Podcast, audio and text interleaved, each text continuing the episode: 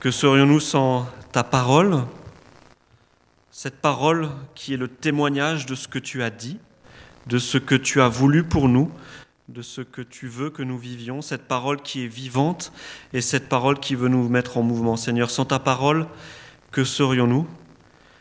Nous serions comme des barques ballottées au gré du vent, au gré de nos, de nos émotions, des péripéties de notre quotidien, des pensées humaines, des modes, des philosophies. Non, Seigneur, ta parole est là pour nous faire tenir. Alors Seigneur, ce que nous voulons ce matin, c'est plonger nos yeux dans ta parole et que ta parole nous apporte la nourriture dont nous avons besoin afin de pouvoir grandir, grandir en toi, grandir devant toi. Merci pour cet amour. Seigneur, tu es un Père pour nous. Que ton Esprit vienne nous éclairer pour savoir ce que toi, notre Père, tu as prévu pour nous, tes enfants. Amen. Alors, excusez-moi ce matin, euh, je vous propose de nous laisser surprendre par, euh, par la parole. Et le texte euh, que j'ai choisi ce matin est simplement le texte qui est proposé par la Ligue pour la lecture de la Bible pour ce dimanche 24 février. Et donc ce texte, certains d'entre vous l'ont peut-être déjà lu ce matin au, café, si vous avez eu votre temps de culte personnel ce matin. Ce texte, nous le trouvons en Luc 6, les versets 27 à 38. Et donc je, vous propose de le découvrir ou de le redécouvrir si vous l'avez déjà lu euh, ce matin. Luc 6, versets 27 à 38.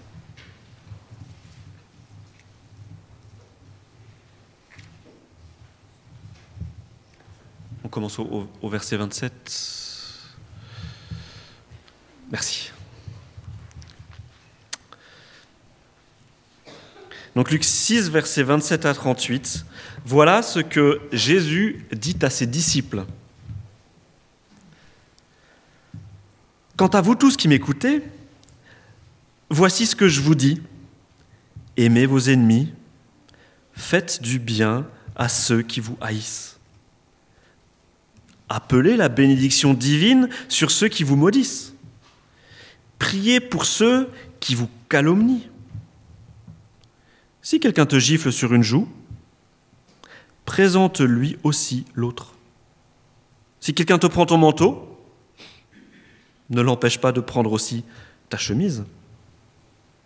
Donne à tous ceux qui te demandent. Et si quelqu'un te prend ce qui t'appartient, n'exige pas qu'il te le rende.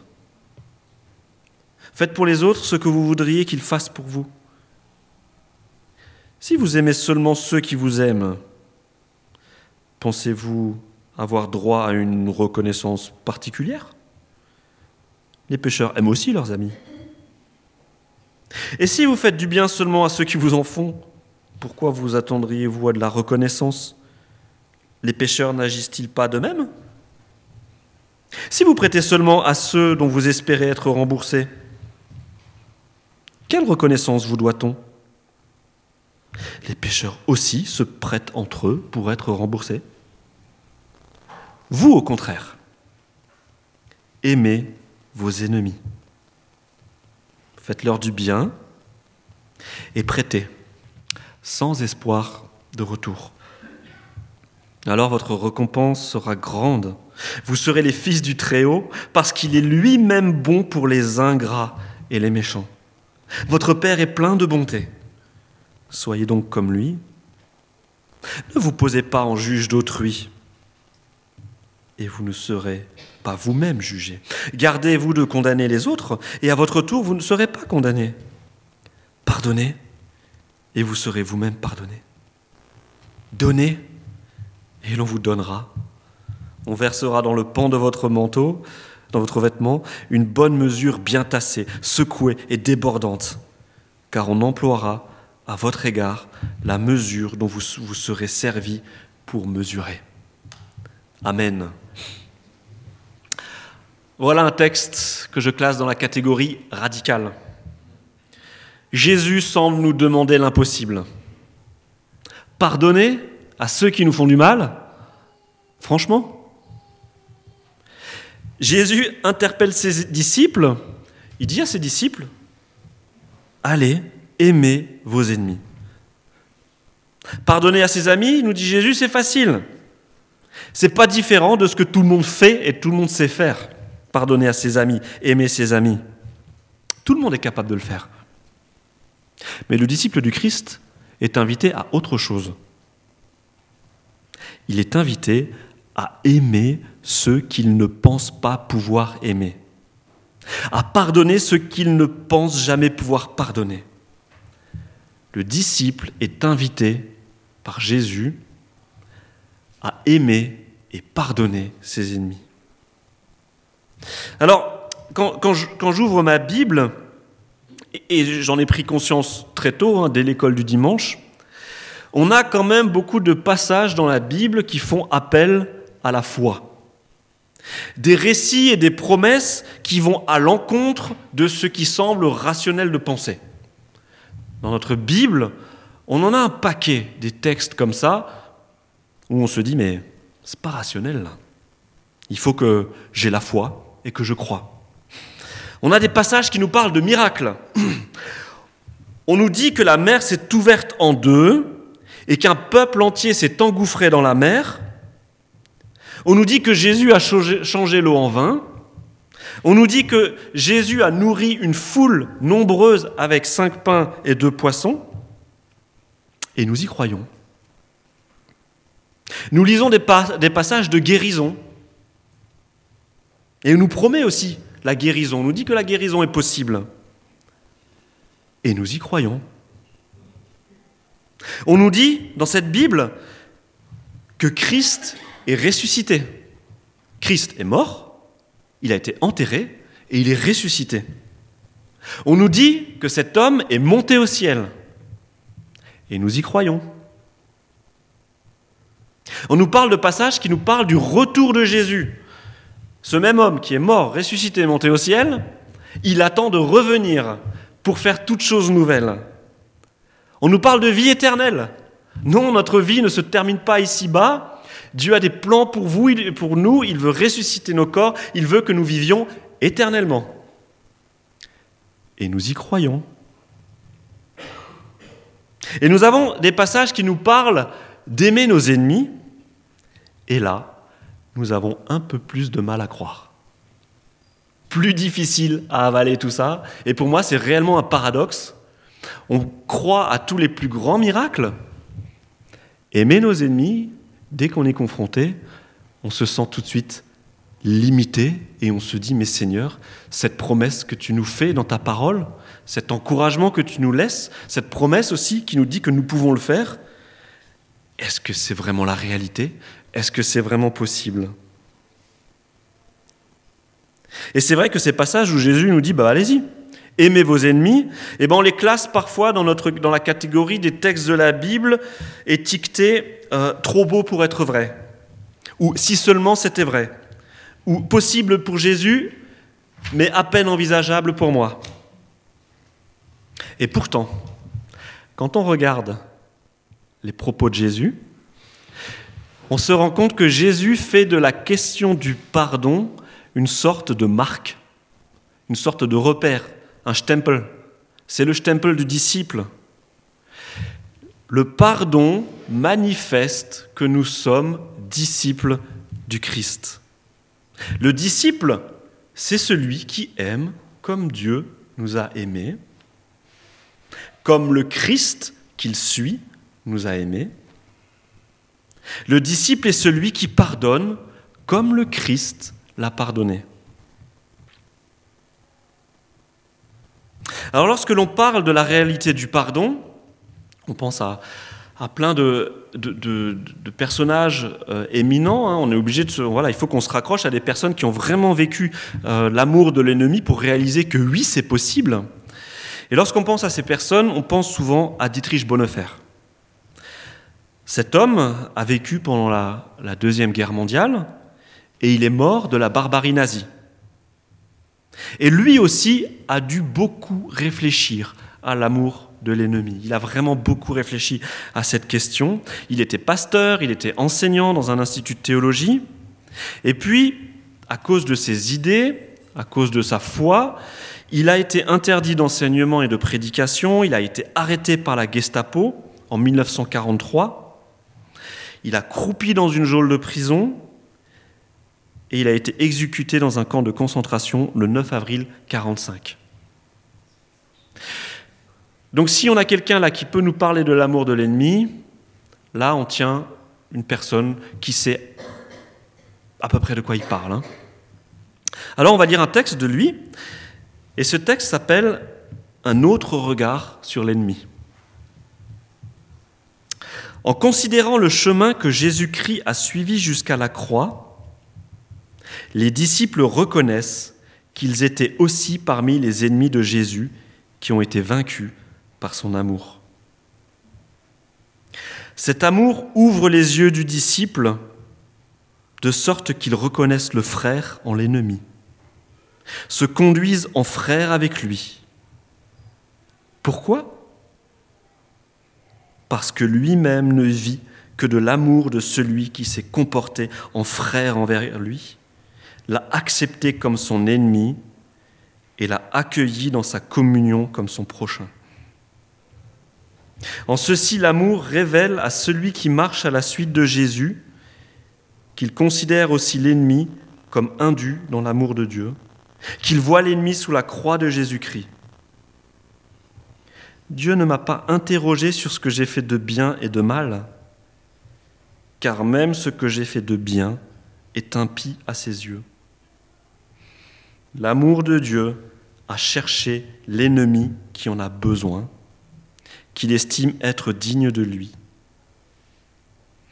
Dieu glorifie son amour pour l'ennemi. Celui qui marche à la suite de Jésus le sait.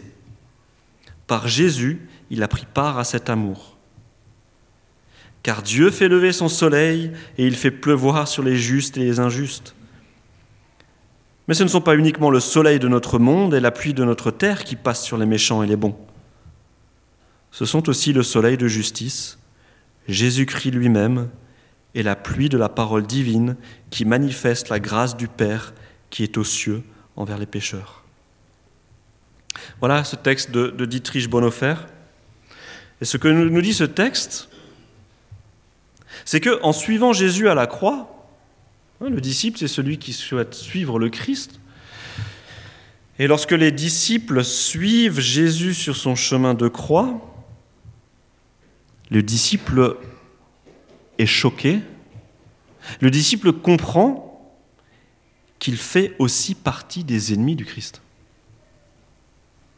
Le disciple comprend qu'en mourant à la croix, Jésus se réconcilie avec ses ennemis, et de façon radicale. Et lorsque le disciple regarde son Sauveur mourir à la croix, il se rend compte que le Christ est mort pour lui aussi, et que le disciple faisait partie des ennemis du Christ. En suivant Jésus à la croix, le disciple se rappelle qu'il était ennemi de Dieu et que Dieu était en colère contre lui. Réalisons-nous que ce sont des ennemis que Dieu a aimés. Chacun d'entre nous étions des ennemis de Dieu. Nous l'avions rejeté, nous l'avions offensé par nos manières de vivre et de penser, nous l'avions offensé par notre fierté d'affirmer que nous pouvons nous passer de Dieu, nous pouvons vivre sans lui, et en cela nous l'avons offensé. Oui, nous étions ennemis de Dieu, et Dieu était en colère contre nous. Et je le répète, nous étions ennemis de Dieu, et Dieu était en colère contre nous. Et à la croix, c'est avec des ennemis que le Christ s'est réconcilié. Et le Christ nous demande de faire de même. Je crois que nous avons des difficultés aujourd'hui à vivre ces paroles radicales de Jésus. Cette question de l'amour de l'ennemi, je crois que nous sommes tous conscients de la difficulté que cela représente. La première difficulté que nous avons, c'est ce sentiment que Jésus nous en demande trop.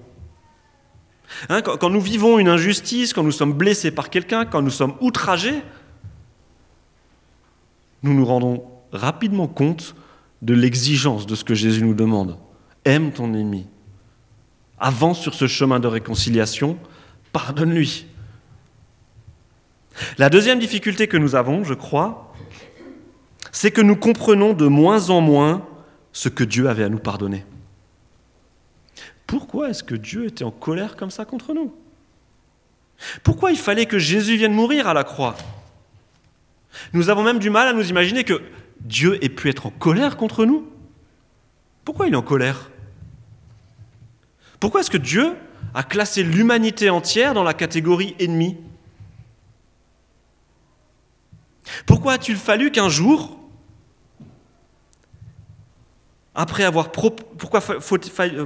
qu'un jour, après avoir proposé son pardon en Christ, il faut qu'il vienne juger ses ennemis? Pourquoi est-ce qu'il faut que Dieu condamne le mal et pourquoi est-ce qu'il faut que Dieu condamne ses ennemis? Nous avons du mal à nous dire qu'un châtiment menace celui qui n'accepte pas le pardon de Dieu. Parce que la petite musique qui tourne dans nos têtes, ou dans certaines têtes, dans la mienne aussi parfois, je le confesse, je me pose aussi cette question. Parfois, je me dis, mais l'être humain, il n'est pas si mauvais que ça, après tout, il suffit de voir.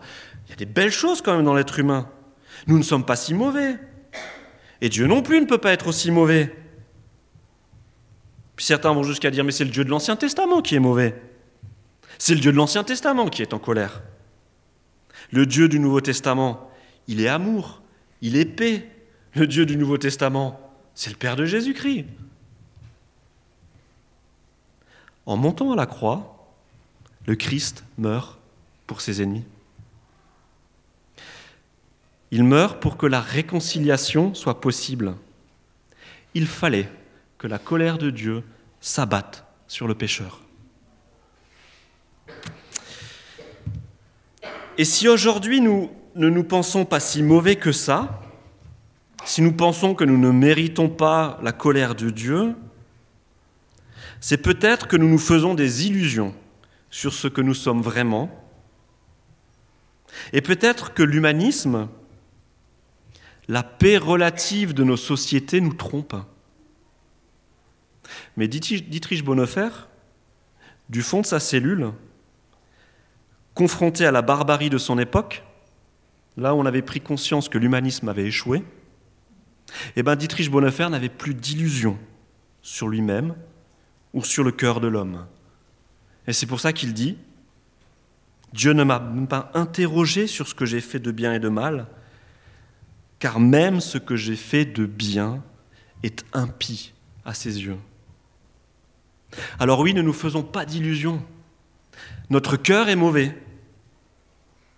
Nous sommes ennemis de Dieu et Dieu était en colère contre nous.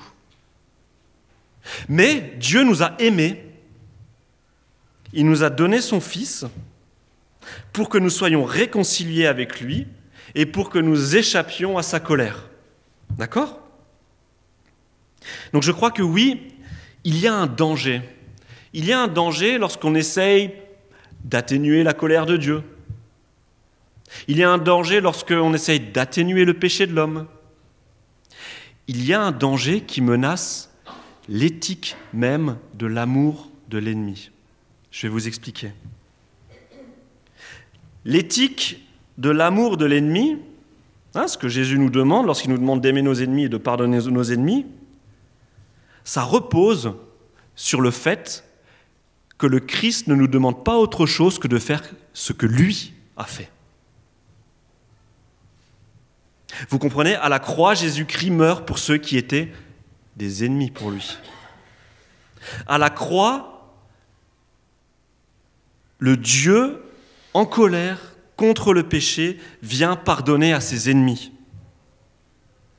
Et lorsque j'essaye de, gommer la gravité du péché, en embellissant un peu le cœur de l'homme et ses capacités à se sauver lui-même, en essayant d'atténuer la colère de Dieu contre le péché, en oubliant la question du jugement, on désamorce l'éthique de l'amour de l'ennemi.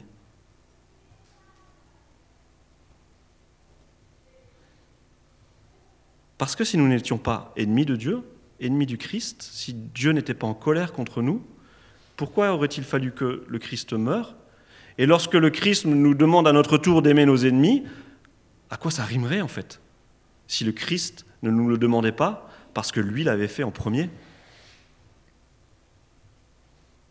Dieu nous demanderait de faire quelque chose qu'il n'aurait pas lui-même expérimenté. Et on pourrait dire, bah attends, Dieu, attends, euh, toi le Dieu qui est tout amour et qui a affaire à des personnes qui ne sont pas si mauvaises que ça, tu me demandes à moi qui suis en colère contre l'injustice que je viens de subir, moi qui suis en colère, voilà, tu me demandes de pardonner ce que ce scélérat de Jean-Antoine m'a fait à moi Mais toi, tu n'as pas connu tout ça. Toi, tu es bon, toi, tu es serein, tu es gentil avec tout le monde et t'as pas d'ennemis. Tu peux pas comprendre ce que moi je suis en train de vivre avec ce Jean-Antoine qui m'a tellement fait mal. Vous comprenez? À la croix, le Dieu en colère contre le péché vient pardonner à ses ennemis. Et lorsque Jésus demande à ses ennemis, à ses amis, à ses disciples de faire comme lui, de pardonner, il demande simplement aux disciples de reproduire ce que Dieu a fait envers ses ennemis. Alors, euh, c'est vrai que parfois on a, tendance un petit peu à, opposer ce Dieu de l'Ancien Testament et ce Dieu du Nouveau Testament. Et, et j'essaye de vous montrer, au travers de l'éthique de l'amour de l'ennemi, comment est-ce qu'il n'y a pas de discontinuité entre le Dieu de l'Ancien Testament et le Dieu du Nouveau Testament. C'est le même Dieu, en proie au même problème du péché et qui vient régler ce problème du péché et qui vient demander dans le Nouveau Testament, grâce à la mort du Christ, grâce au travail de l'Esprit, de vivre, le pardon de nos ennemis comme Dieu l'a vécu. Mais cette, réflexion, c'est une réflexion que les chrétiens de tout temps ont menée. Et il y a des, tableaux qui, nous montrent le fruit de cette réflexion. Et là, le, tableau que j'aimerais vous montrer, c'est un tableau qui est, qui est vraiment très très ancien. On peut, on peut l'afficher là. Il a été peint entre le 3e et le 4e siècle après Jésus-Christ. C'est un tableau qu'on trouve à Rome, dans les catacombes. Vous savez, les catacombes, c'est les endroits où les chrétiens allaient se cacher quand ils étaient persécutés par leurs ennemis. Donc là, on a aussi des personnes qui savent de quoi ils parlent. Hein. Lorsqu'on parle euh, lorsqu'on leur parle de, la, réalité de la condition humaine, ils savent de quoi on parle. Et là, ce qui est intéressant, voilà, est-ce que vous, ah ben oui, voilà, hein, vous voyez le tableau, vous voyez de quoi on parle. Vous reconnaissez là l'espèce de boîte qui flotte? Hein, Il y a une espèce de boîte qui flotte là. Euh, hein? Ouais, alors vous voyez la colombe qui arrive. il y a la colombe qui arrive avec le rameau d'olivier. On a la boîte là, vous savez ce que c'est cette boîte? C'est l'arche de Noé. En dessous, on voit les vagues, hein, c'est la, voilà, c'est la tempête. L'arche, elle est encore au milieu de l'eau. La colère de Dieu s'est abattue sur la terre. Il a jugé le mal. Et puis, on a un personnage là, et ce personnage, il n'y a pas d'ambiguïté, c'est Noé. Hein. C'est Noé qui est dans son arche et qui attend la grâce. Il attend le moment où Dieu, selon sa promesse, va faire baisser le niveau de l'eau, où Dieu va accorder sa grâce. Et là, notre ami Noé, il accueille avec joie l'arrivée de la colombe qui tient cette branche d'olivier dans ses mains. Et cette branche d'olivier, elle est en train de dire, ça y est, la grâce est là, ça a commencé. une peinture incroyablement vieille. Mais ce que je trouve génial, c'est que là, Noé, il n'est pas représenté comme on le représente d'habitude. Moi, je le trouve euh, bien rasé, là, notre ami Noé. Hein. Ah, il fait jeune, là, Noé. Hein. Puis là, il est habillé euh, en blanc, ça ressort pas trop, mais c'est une tunique blanche. On a Noé qui est représenté comme un jeune homme. Qu'est-ce qui fait l'artiste, là? Il a représenté qui en fait Il dessine Noé, mais il pense à quelqu'un d'autre. Alors c'est quelqu'un, on est un petit peu embêté parce que cette personne, on a plutôt tendance à la représenter aujourd'hui avec une barbe et des cheveux longs et des sandales. Non? Si vous regardez les, les- les profs d'histoire, là, je t'embête Jean-Denis, mais, mais comment est-ce qu'on représente euh, le Christ dans les catacombes? C'est intéressant. Le Christ est représenté comme un jeune homme dans les catacombes. Dans les mosaïques, les fresques et ainsi de suite, le Christ, il ne le représente pas tout à fait comme on le représente aujourd'hui avec des cheveux longs et voilà. Mais non, il, il ressemble à un jeune homme. Là, ce que notre artiste il a fait, c'est qu'il a peint la scène du jugement en peignant Noé au travers des traits du Christ. C'est le Christ qui est représenté là, et c'est le Christ qui accueille l'annonce de la grâce de Dieu après le châtiment. Vous voyez comment est-ce que l'artiste a réussi à faire la synthèse entre l'Ancien et le Nouveau Testament, entre ce Dieu en colère dans l'Ancien Testament et ce Dieu plein de grâce dans le Nouveau. En une seule image, on a l'auteur de cette mosaïque qui nous montre, voilà, oui, Dieu est le même. Il est en colère contre l'humanité à cause du péché. Il juge le péché et le pécheur, mais il veut sauver. Il est plein de grâce et il a envoyé le Christ pour accueillir cette grâce et pour que nous puissions vivre de cette grâce et passer au travers du jugement comme Noé est passé au travers du jugement en son temps. En fusionnant Noé et le Christ, l'auteur de cette fresque nous rappelle qu'en Christ, Dieu a pardonné à des ennemis. Alors, j'en arrive à, à l'application. Euh, pour moi, c'est un réel encouragement. Pour moi, euh, cette question du, pardon des ennemis envisagée sous cet angle-là, parce que je réalise que voilà, bah, j'ai pas besoin en fait de me faire d'illusions sur le cœur de l'homme. Oui, mes prochains me blessent. Oui, je dois tout le temps pardonner. Mais c'est normal.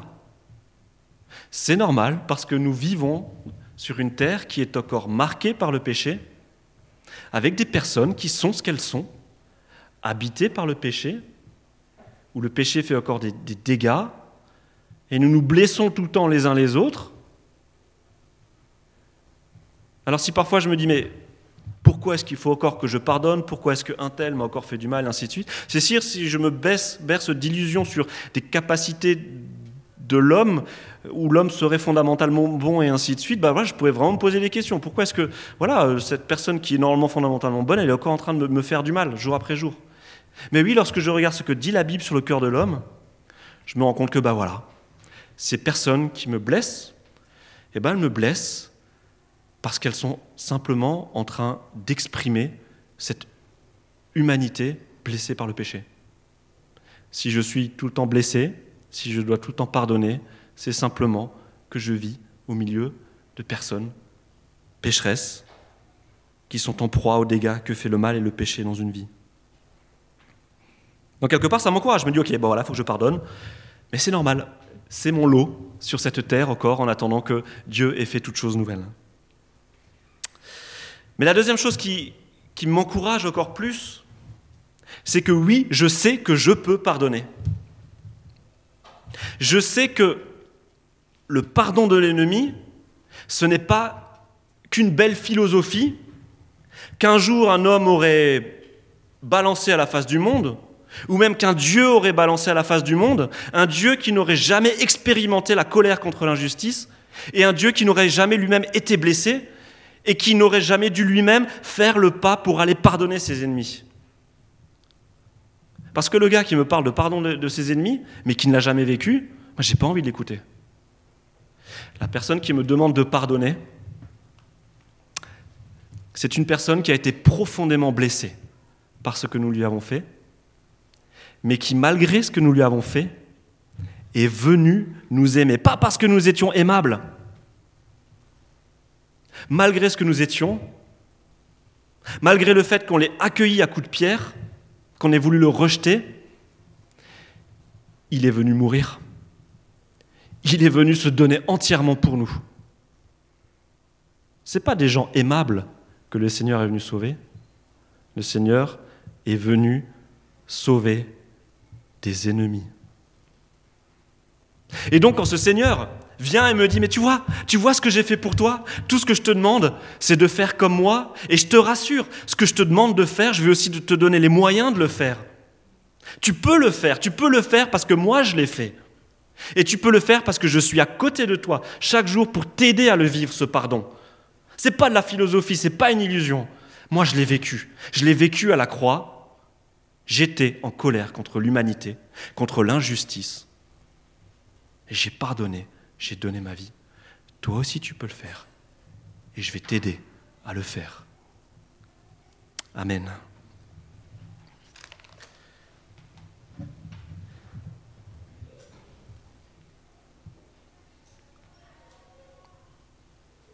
Ah, Père, moi j'aimerais te, te, dire merci. Te dire merci encore une fois parce que ta parole n'est pas juste du vent. Cette parole que tu nous adresses et que tu nous invites à vivre, elle vient s'ancrer dans de l'histoire, dans une expérience, dans quelque chose que toi tu as vraiment fait. Et oui Seigneur, c'est vrai, ces paroles sont exigeantes. Aimer nos ennemis, leur pardonner, tendre l'autre joue lorsque nous sommes giflés, bafoués. C'est dur et ça peut paraître irréalisable. Mais Seigneur, toi tu l'as fait. Tu es venu pour nous alors que nous étions tes ennemis. Merci Seigneur parce que voilà, tu n'as pas décidé de rayer de la carte l'humanité, mais tu es venu pour régler une bonne fois pour toutes ce problème de rébellion contre toi, ce problème du péché, et tu es venu constituer un peuple, un peuple racheté, un peuple qui peut vivre, un peuple qui peut vivre parce que tu as donné ta vie, un peuple qui peut, qui peut vivre parce que tu es là à chaque instant. Et Seigneur, cette question du pardon de l'ennemi, eh ben, nous voulons le vivre aussi. Nous voulons faire comme ces petits-enfants qui essayent d'imiter leur père, souvent au début de manière imparfaite. Ben, nous voulons aussi t'imiter, devenir des pardonneurs d'ennemis, Seigneur. Te regarder vivre, regarder ton caractère, regarder aussi tel que nous sommes et tels que sont nos ennemis avec lucidité, mais aussi avec espoir et amour. Seigneur, tu nous aimes. Aide-nous à aimer ce que tu places à côté de nous. Amen.